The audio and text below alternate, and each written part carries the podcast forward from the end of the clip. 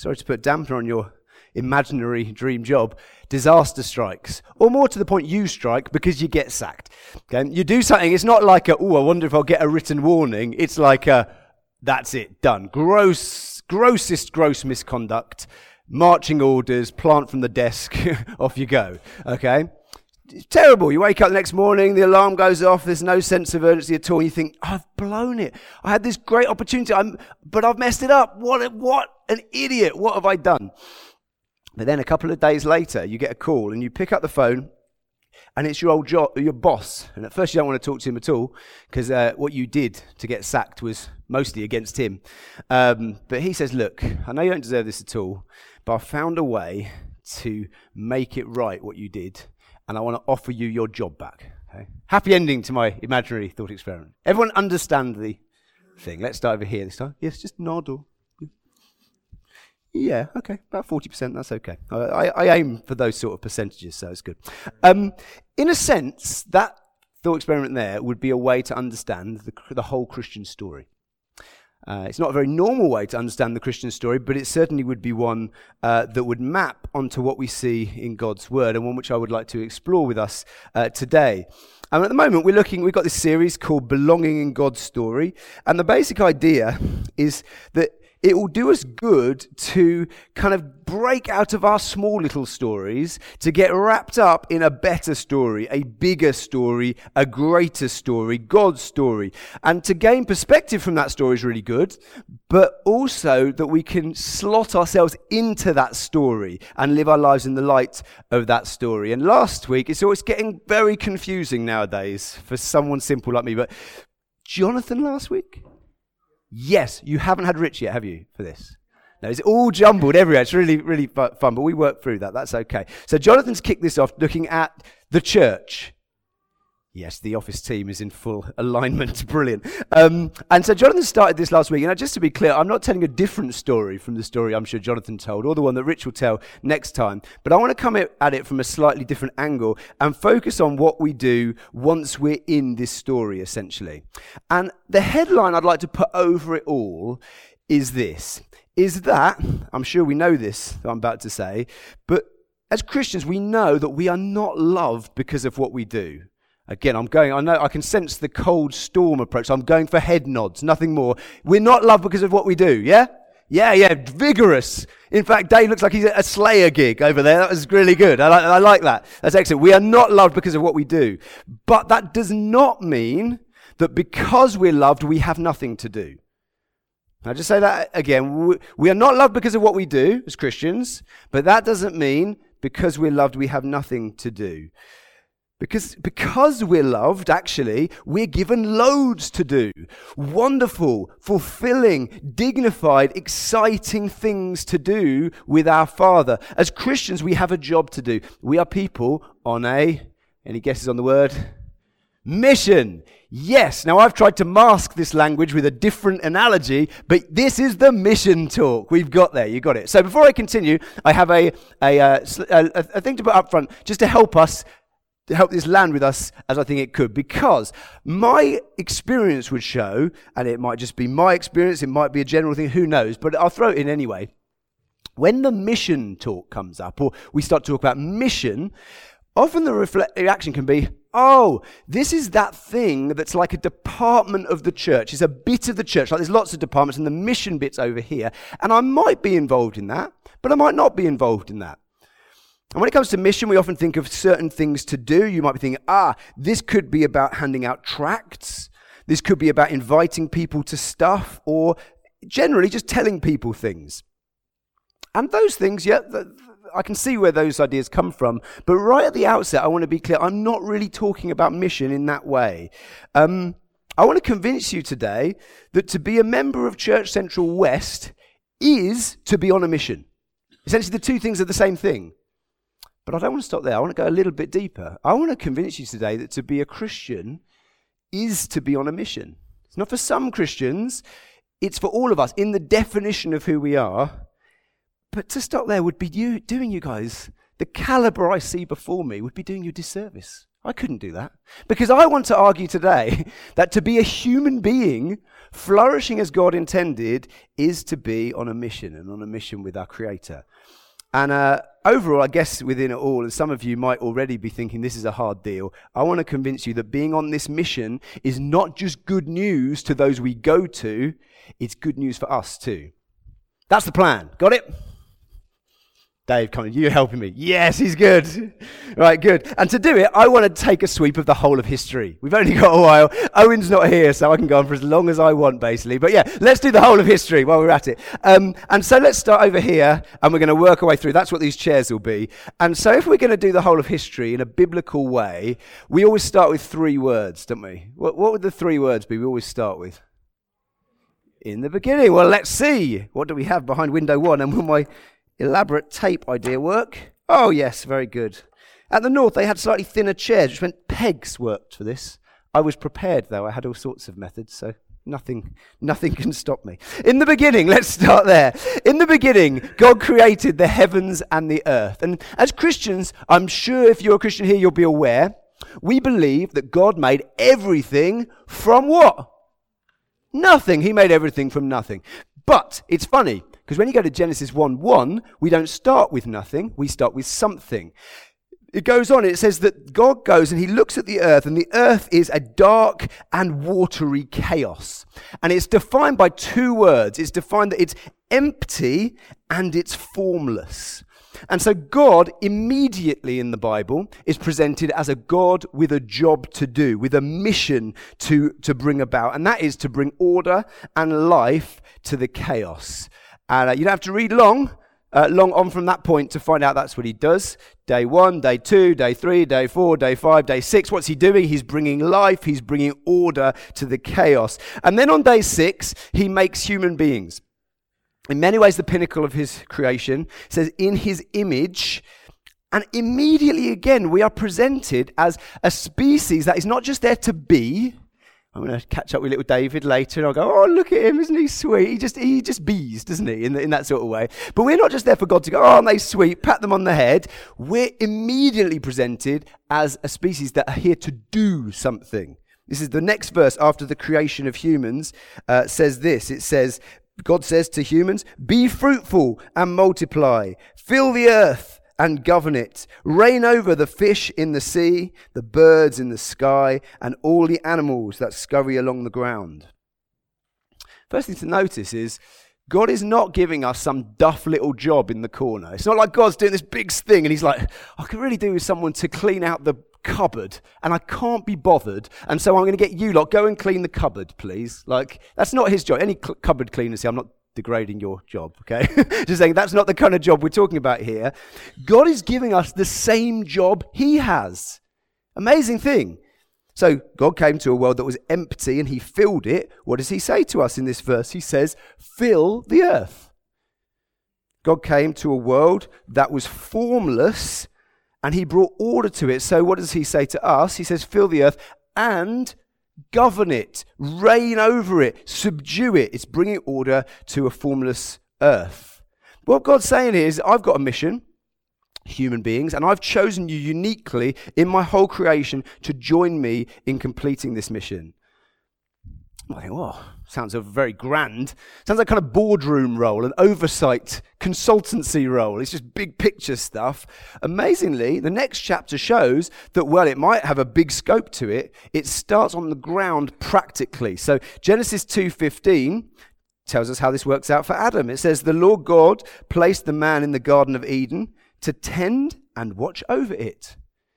Big picture, fill the earth and govern it. What's Adam's actual job? What is it?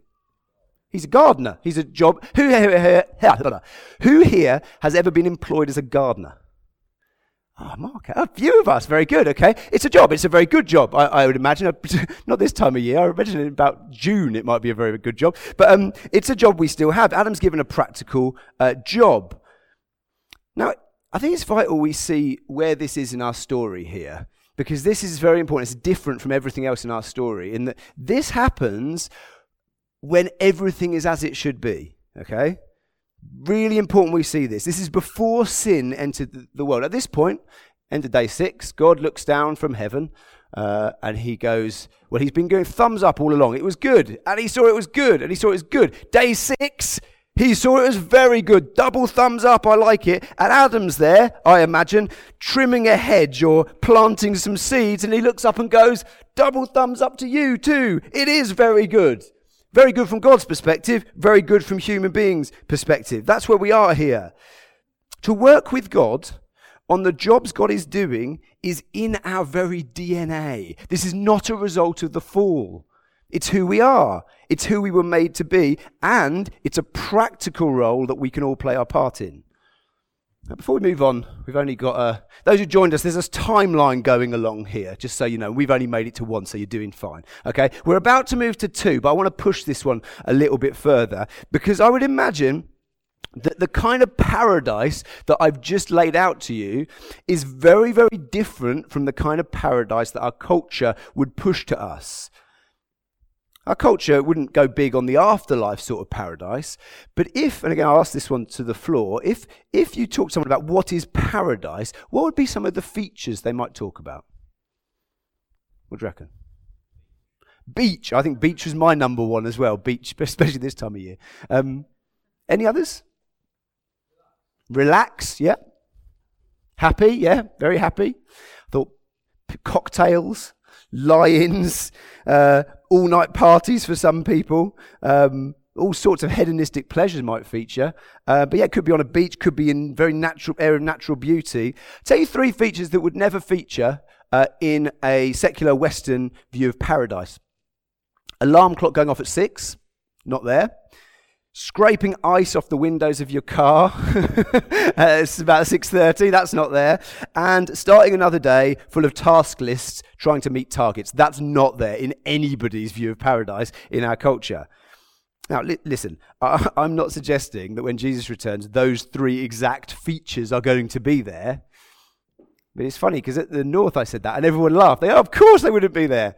Then I don't, I'm not suggesting they definitely will, but I'll be honest, I'm not I wouldn't be surprised if something similar to those sort of things were there when Jesus returns. So that you marinate on that. Alarm clock's going off, going to work. We go to work when Jesus comes back? Well, I'm not saying I know the answer. I'm just saying I wouldn't be surprised. And my reason is this the Christian vision of the good life is not one of eternal leisure and relaxation, it is one of meaningful, dignified work. Let's go back here before we move on to see how this pans out. Because if you know the story, you'll know that we don't exactly take up our job with glee and delight, do we? We, we mess it up badly. This is the moment we get fired, essentially. Um, and uh, we rebel against God. We decide to go our own way. We don't want to join with God in his mission. We want to carve out our own path, and it has disastrous consequences. And the rest of this story is essentially how God then fixes our rebellion. And as I've said, in a sense, this story is the story of how we got our dream job back when we got ourselves spectacularly fired. And so the next key thing in the story God, some years later, comes to a nomadic tribesman who would have been from a part of the world where they kind of worship the moon. And this guy, don't know whether he was worshipping the moon at the time, I mean, who knows? But a voice booms down to him from heaven. Anyone know who this might be? Abraham. this is where the sticky tape may not work. Uh, let's see. I think we'll be all right. Saved. Abraham. Pat yourself on the back if you got that. That was a great, great effort. Uh, Abraham uh, is there, and this is what God says to him. Voice booming down. I don't know how it happened, uh, but this is what he says in Genesis 12 1. Leave your native country, God says, your relatives and your father's family, and go to the land that I will show you. I will make you into a great nation. I will bless you and make you famous, and you will be a blessing to others. I will bless those who bless you and curse those who treat you with contempt. All the families on earth will be blessed through you. I mean, I reckon this guy's going to be pretty happy with that. This is pretty good, isn't it? So far as booming voices go, that could, be, could have been a lot worse. this is promise after promise of blessing on Abraham. It's like, wow.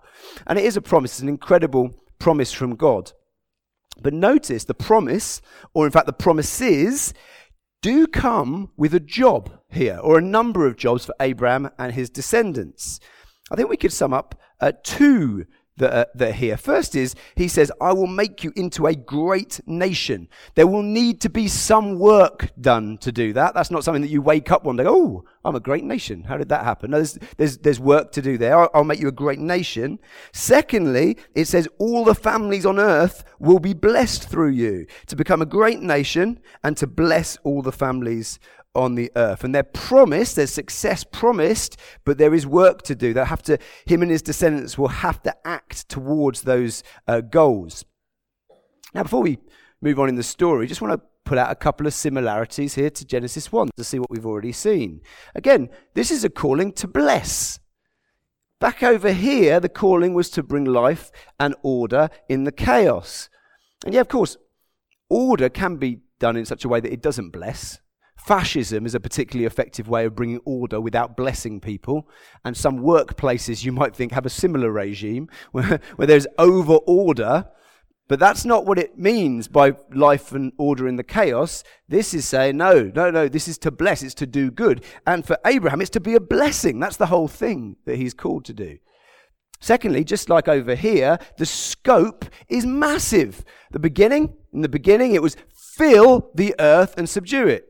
Now God's talking to Abraham and he says, All the families of earth will be blessed by you.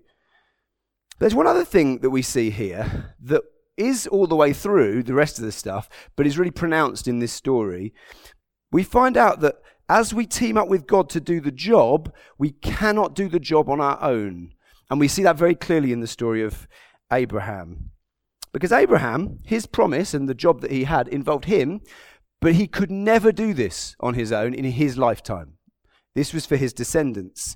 And um, as you may know, there was a huge problem here. Because Abraham and his wife Sarah, they couldn't have kids. They'd been trying to have kids for years uh, and nothing. And they were old at this point. In fact, they were really old at this point. But the mission involved kids. So what did they have to do? Well, what Abraham did, and if you've been a Christian any length of time, you'll know this is in one sense the easiest thing, but in another sense the hardest thing is he believed God. He trusted God that he could do it. And as he trusted him, God responded to that by coming to Abraham. And when Abraham was about 100, and as Paul puts it in Romans 4, that Sarah's womb was dead, he caused her to miraculously conceive, and their son Isaac was born. This is vital that we understand this here. Very important part in the story. At this point, what God's saying is, despite your sin here, I still want to get you involved in this job I've got you to do. But in the story itself, it shows us that while we've got a very important role to play, we can't get ahead of ourselves and think, let's go then, we'll do it all ourselves. No, to fulfill this job needs God's miraculous intervention. It's the same all the way through uh, the story. God will have to do the heavy lifting. I suppose we could put it like that. Um, he will need to take the decisive action. And as we move on, uh, story Moses, uh, a sea needs to be split. Moses couldn't have done that. As we move on, David, a, a young man defeating a giant. What's the message? Is you need God to come in here. And this is something I want to underline here, but we'll see keeping going as the story goes on. But let's continue with the story, shall we? As we're only on number two. Now, Abraham, as God has said, and as I mentioned, he had a child. Isaac and Isaac had uh, children, and they have children, and in a few hundred years, uh, they are a large extended family. But again, we have a problem. This large extended family is far from a great nation. They are living as slaves in Egypt. And so we need to cue in the next guy. Any guesses? I think I heard it. I mentioned him a minute ago. But you can still pat yourself on the back if you got it. Our survey says Moses. I spent ages at the north trying to mull whether pyramids had been invented here or were being invented. I don't know. Google Images told me Egypt. That's the picture. So that's what I'm trying to communicate with that. Um, so Moses, it's um, his. We could talk lots about Moses. Obviously, uh, the beginning of Moses' life was full of peril and danger and excitement. Um, but I'm not going to worry about that. I want to pick the story up towards the end. He's probably an old guy. Well, he is an old guy at this point, and he's a shepherd uh, in a place called Horeb, and he's uh, tending the sheep, and he sees out the corner of his eye. I like to imagine it uh, uh, a fire, and he looks over, and it's a bush. A bush is on fire. So he wanders over, and his interest is piqued even more by the fact this bush, it's on fire, but it's not burning. In that it's not being eaten up. There's fire, but it's not eating up the bush. Okay. Moses, while he stands there stroking his long grey beard, wondering what does this mean, just like God spoke to Abraham, he speaks to Moses out of the burning but not burning uh, bush. And they have a conversation. And you can find their conversation in Exodus 3, but I will summarize the gist of the conversation. Conversation essentially goes like this Hello, Moses. I'm God. I've got a job for you. That seems to be Exodus 3 in a nutshell. I'll, I will quote rather than paraphrase Exodus 3:10. This is the job.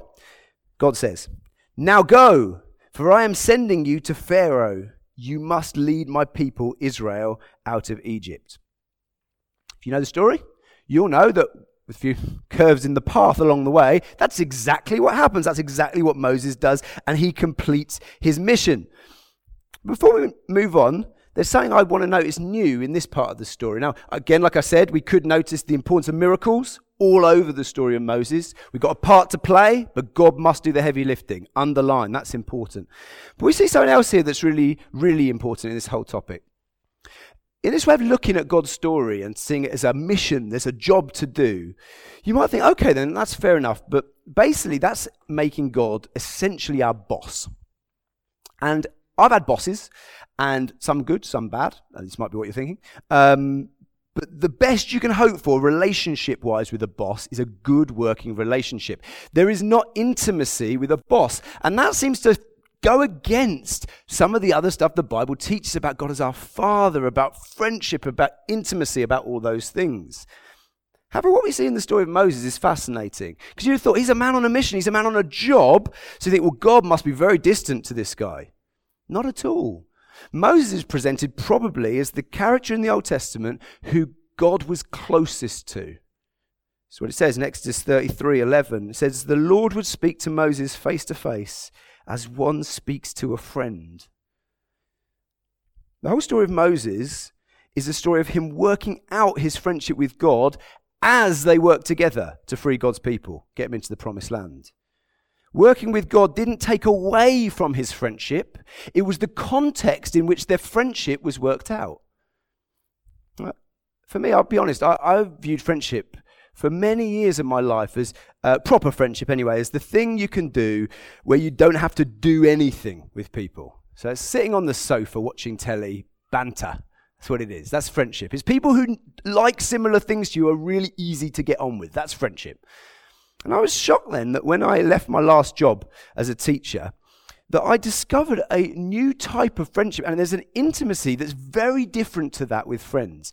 Because the last day I was a teacher, I was a mess. I, I was weeping for the entire, entire day. It was incredibly embarrassing. I, will tell you this now. That's not my, that's not my thing. I don't, like, I don't like to do that. But I just spent the whole day in tears, just sniffling tissues everywhere.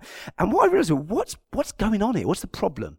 And I realized, as I said goodbye to the team I was part of, that we had built these relationships, this strength of relationship together that was far more than sitting on the sofa uh, banter. It was much more than that. We'd been through tough times together. We'd had each other's back. We'd supported each other. We'd met targets together. We'd celebrated together. And there is a, an element of relationship and friendship that is strengthened in that relationship that we often don't think of, I don't think. I've talked to many Christians before who've said, this whole relationship with God thing, I find this hard to, to feel. I don't feel that close to God. Might well be the case for people here. I've, I've talked to many. An, when they're being honest, these people would have been Christians for a very long time, would have said, I'll be honest with you, I've never really known what that means. I, I've said it, but relationship, I don't understand. It doesn't feel like a relationship. And we often, I'd often say in that case, well, praying's really helpful, you know, worship's really helpful, reading God's word, hearing his voice, really helpful. Yes, definitely, definitely, definitely. Okay, all really helpful. But there's another element as well. If you're feeling distant from God, I'd want to ask you are you on a mission with him? Are you working side by side, shoulder to shoulder with him? We find in the story of Moses, it doesn't take away from the relationship, it's the context in which the relationship is worked out. So, with that noted, then, let's move onward in the story. In fact, let's zoom forward past the cajon, past the guitar, the mic stand, the second foldback, 700 whole years to, the, to a moment in Israel's history, years later. And it's not a proud moment. as many after Moses aren't, to be honest, in the Old Testament.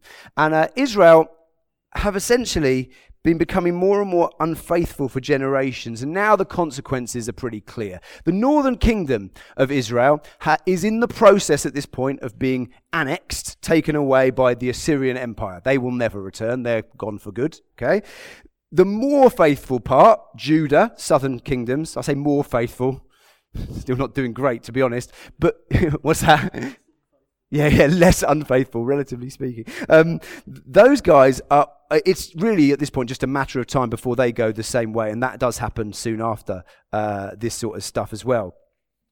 Um, Oh, am I here? Yes, there we go. Um, so that's what we've got going on here. And, and at this point, things are bad. Like they're bad all around. And if I was a devout Jew at this time praying to, to Yahweh, I think on a good day, if I was being optimistic, I would set my prayer level at survival to be God, please don't wipe us out completely. Please give us a small corner of this planet that we can just continue our traditions and continue worshipping you. And that would have been reasonably, I think, hopeful uh, as a prayer, uh, probably at that time. Um, but God has a slightly different, uh, different story. I'm going to just call this one Israel, actually. Although I could use another word with the same two letters at the beginning because God speaks. The passage I want to just mention to you is a passage where God speaks to a prophet called Isaiah. 700 years after Moses. And this is what he says to him. At this time of despair, a time when you'd have been thinking small, God says this Isaiah 49, verse 6 It is too small a thing for you to be my servant, to restore the tribes of Jacob and bring back those of Israel I've kept. I will also make you a light for the Gentiles that my salvation may reach to the ends of the earth. Wow. The language there is funny because it strikes me as that language there. You will be a light for the Gentiles. God comes to the earth and it's dark, and the darkness is the main ingredient of the chaos. And we know that because what's the very first thing God does? Let there be. Here he's saying, You will be a light for the Gentiles, not just for the Jews, not just for a one group of people in a small place, for everybody. And the scope's the same, isn't it? It's over there it's fill the earth and subdue it. Here we have the ends of the earth. What God is saying, as He said to Abraham at the beginning, is yes, you're unfaithful, but despite your unfaithfulness, I'm still about make, bringing you into this mission, making you a blessing to the nations. I'm still about the ends of the earth. I'm still about calling you to make this happen. The mission is still on. But again, at this point, you'd be thinking, well, how? How on earth can this happen? The key thing is not just political powers. The key thing rests deep in the heart of the people of Israel. We've, you see it as you read the Old Testament in their hearts. They're, rebellious. They're, they keep striking against God, and it's caused them to pull in a very different direction to God and consistently go our own way. It wasn't just one blunder that Adam and Eve made at the beginning, it's deep set into the default position of humans. So, how on earth are we ever going to faithfully complete this job? Well, a few hundred years later, the problem gets solved. Anyone? We got it. That's 100%. For Dave, I think I've heard Dave. With everyone correct.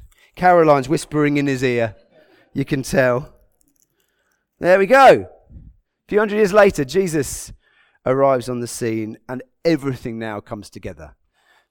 Through Jesus' life, death, and resurrection, he found a way to decisively address our problem. By dying in our place, what did Jesus do? Well, what Jesus did by dying in our place was he offered us forgiveness for the gross misconduct that got us sacked in the first place. By dying on the cross, it also talks about how Jesus defeated the enemy, defeated the devil. What does that mean? Well, one of the things that means was that essentially he bought us out of the contract that we had foolishly signed with a rival and particularly horrible boss. That's what he did on the cross. As he rose again from the dead, what he found a way to do was to give us a completely new heart, that we could be raised as Christ was raised, to give us a new attitude. So, among many other things, we would be far more productive and happy workers. That's what he did for us. God had made it clear all the way from the time of Abraham that he wanted us back on board with the mission despite our sin, but it was Jesus who got our jobs back. Thank you, Jesus. I praise him for that. It's a wonderful, wonderful privilege. And so once Jesus had died and risen again, he made this really clear. And he gathered his followers all together and he told them the news. He said, Guys, we're back on. You got your jobs back. Well, he actually said this Matthew 28 18 to 20. I have been given all authority in heaven and on earth. Therefore, go and make disciples of all the nations, baptizing them in the name of the Father and the Son and the Holy Spirit. Teach these new disciples to obey all the commands I've given you, and be sure of this I am with you always, even to the end of the age. He's underlining being back in the family is just the start of the blessings I brought you. I just want you to think about this. Where you put that, being back in the family, adoption is the start of the blessings. Why? Because there's another thing to come. Think of the story of the prodigal son. Prodigal son, he goes away. And he, he, he comes back to the father thinking, I'm never going to be accepted. The father hugs him. He says, No, you can come back as my son. I want you back in the family. Let's have a party. So they kill the fattened calf, whatever that may be. And they party all night long. And uh, I wonder what happens the next day. If you ever asked that question? It's a, it's a story. Jesus made clear it's a fictional story, so there is no next day for characters who don't actually exist. But anyway, I wonder if you thought if he continued the story, what would happen? I don't know. But I wonder if the next day would have gone something like this, or then a couple of days later. Right, you're back in the family, son. So now let's do what we, we should be doing. You're back in the family business. Come on, let's go. Really? Son was concerned he'd come back as a slave, not a son. No, it, it, it's not as a slave, but working shoulder to shoulder with his father in the most dignified work that he could imagine. He's back in the family business. Now, with all this said, you could say, it sounds great. But still, even forgiven and with a new heart, still getting involved in all this mission we talked about sounds like a tall order. How, what resources will we be given to complete the mission? Are we really left on our own now? Well, the answer to that clearly is no. And Jesus says this to his disciples very soon after Matthew 28 18 to 20. In Acts 1, verse 8, Jesus outlines the resources uh, for the job. He says, You will receive power when the Holy Spirit comes on you. There we go. You will receive power when the Holy Spirit comes on you, and you will be my witnesses, telling people about me everywhere in Jerusalem, throughout Judea, in Samaria, and to the ends of the earth. Now, this guy, Holy Spirit, hasn't featured in our story in the way I've told it yet, but he's all over this story. And uh, Jesus had also mentioned the Holy Spirit to his disciples. Jesus had been really clear to them. He said, Look, guys, I'm going one day. And they'd all be, No, don't go. But he's like, No, no, no. I'm, when I go, I'm not going to go. kind of like, like he said in Matthew 28, I will be with you forever. See you later. It's a strange dynamic. But he's like, no, I'm going to go, but I'm not going to go. And what I mean is that there's another one like me who's coming, a counselor, a comforter. Those are words Jesus used. And he's called the Holy Spirit. And I think they still would have moaned a bit, as I think we all would. Oh, but come on, Jesus, can't you just stick around for longer? And then he says this in John's Gospel. Amazing verse. Okay? Remember, all the Bible is God breathed, we believe. And this verse is also, He said, It is better for you that I go. Just imagine Jesus is here in the West. We go, we have got a secondment to the West for a while, starting a new church and all that. Jesus going to be here for a term or so. And at the end of that term, you go, please stay. He goes, no, no, it's better that I go. I don't know. I, I would have struggled to believe that one, to be honest. But he said it seriously, straight face. It's better that I go because if I don't go, he is not going to be able to come. What's he saying? The Holy Spirit is pretty good. That's what he's saying. I hope as Christians here, we've got a flavor of what he meant by that sort of thing. Holy Spirit's amazing. Holy Spirit helps us in every area of our life. He, he gives us guidance. He helps us hear God's voice. He sometimes brings a tangible sense of the presence of God to us. When we feel like we're not worthy, that we're distant from God, it says that the Spirit Himself testifies with our spirit that we're God's children. And if we're children, then we're heirs. That's what Paul says in Romans 8. He gives us that spirit of adoption. He gives us gifts to share with other people in the church community. He develops fruit in us so that we can be more self controlled, more gentle, more, uh, more joyful, all those sort of things. It's amazing stuff. I want to be clear as amazing as all those things I've just mentioned are, those things are all secondary benefits of the Holy Spirit. I don't know if you realize that. None of those things I've just mentioned guidance, a sense of adoption, fruit of the Spirit, gifts of the Spirit none of them are the primary reason the Spirit was given, although they might overlap with it. No, who's the Holy Spirit? He's the main resource to get the job done. He's sent in the context of the whole job and the whole mission. Now that we're forgiven and reconciled and redeemed and restored and re employed through Jesus, we still can't do the job on our own. Remember back to Abraham and Moses. God had to intervene miraculously. Well, for us, same situation is the case, but we've got new resources. We get the Spirit of God living inside us, available to us at all times to resource us for the job that God has given us. And I, I'll be clear our situation we have now is not perfect.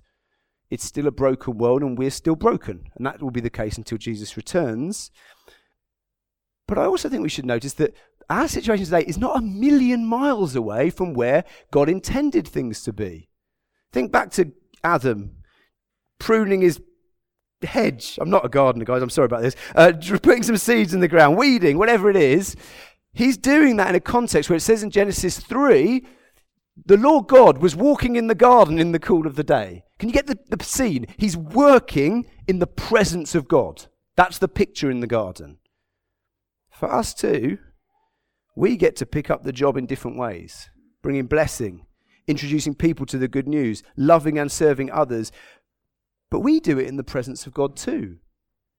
In fact, the presence of God now is that our bodies are temples of the Spirit. His Spirit is right there with us, in our hearts, in our bodies. We're co laboring with God as we were made to do. That's where we are today. But not quite today, because we need one more thing here before we finish. Let us put this right up to today. You won't be able to guess this one because you know where you are. 2020 in West Birmingham. There we are with a nice blue sky. I'll, I'll have you have you know. So, question as we close: How then do we play our part in this story? Well, a few uh, years ago, some in this room might be a uh, might have been there. Actually, I think they I, I think they were. Um, the leaders of the church all got together and we asked this question: How can we get involved in this story? And we came up with three ways we could play our part in the mission.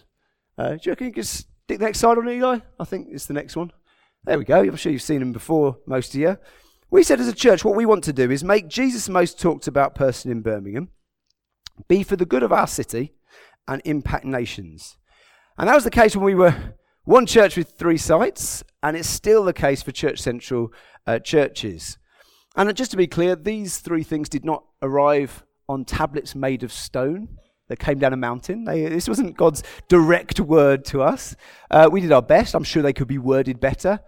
But this is was our attempt to try to help everyone in the church understand how tangibly we can step into this story here and play our part in God's mission, the job He's got for us to do. And as I just close, I just want to tie things up by just showing how these three things fit then into the bigger story. I'm them one at a time. Let's, let's do it like this. The first one, to make Jesus the most talked about person in Birmingham. In this whole story, I've got little chapters, but that's where it sits, really. That, without that chair, the fifth chair, nothing happens here. He's the only way to get us back into God's family. He's the only way to redeem us, to restore us, to reconcile us, to forgive us. Without Jesus, nobody gets into the family, nobody gets our jobs back. So, in all that we do, and all that we say, and how we live, and where we live, and who we hang out with, and how we go about our jobs, and how we go about our time looking for work when that's the time we're living in, and how we raise our kids, and how we use our singleness, and how we treat our spouses, and how we use our retirement, how we use our artistic gifts, how we use the uh, positions of influence God's given us in the community, how we go on holiday, how we rest. Everything that we do, we look to do so in such a way as to make people respect and honor Jesus more ultimately to hopefully to, that they'd come back to God the Father through him and join us on the mission to make Jesus the most talked about person in Birmingham. We also want to do good for Birmingham, and the reason for this is we want to take seriously the call that God has given us since the very beginning of Genesis to bring life and order to the chaos, to bless, to do people good. And I'll be, be frank with this. As far as I'm aware, the most profound way that we can do anyone good is to lead them to Jesus. That would be where I sit on the, the best, the, the, the kind of sharp point of our blessing. But I know I've done this before, and I see lots of Christians do this.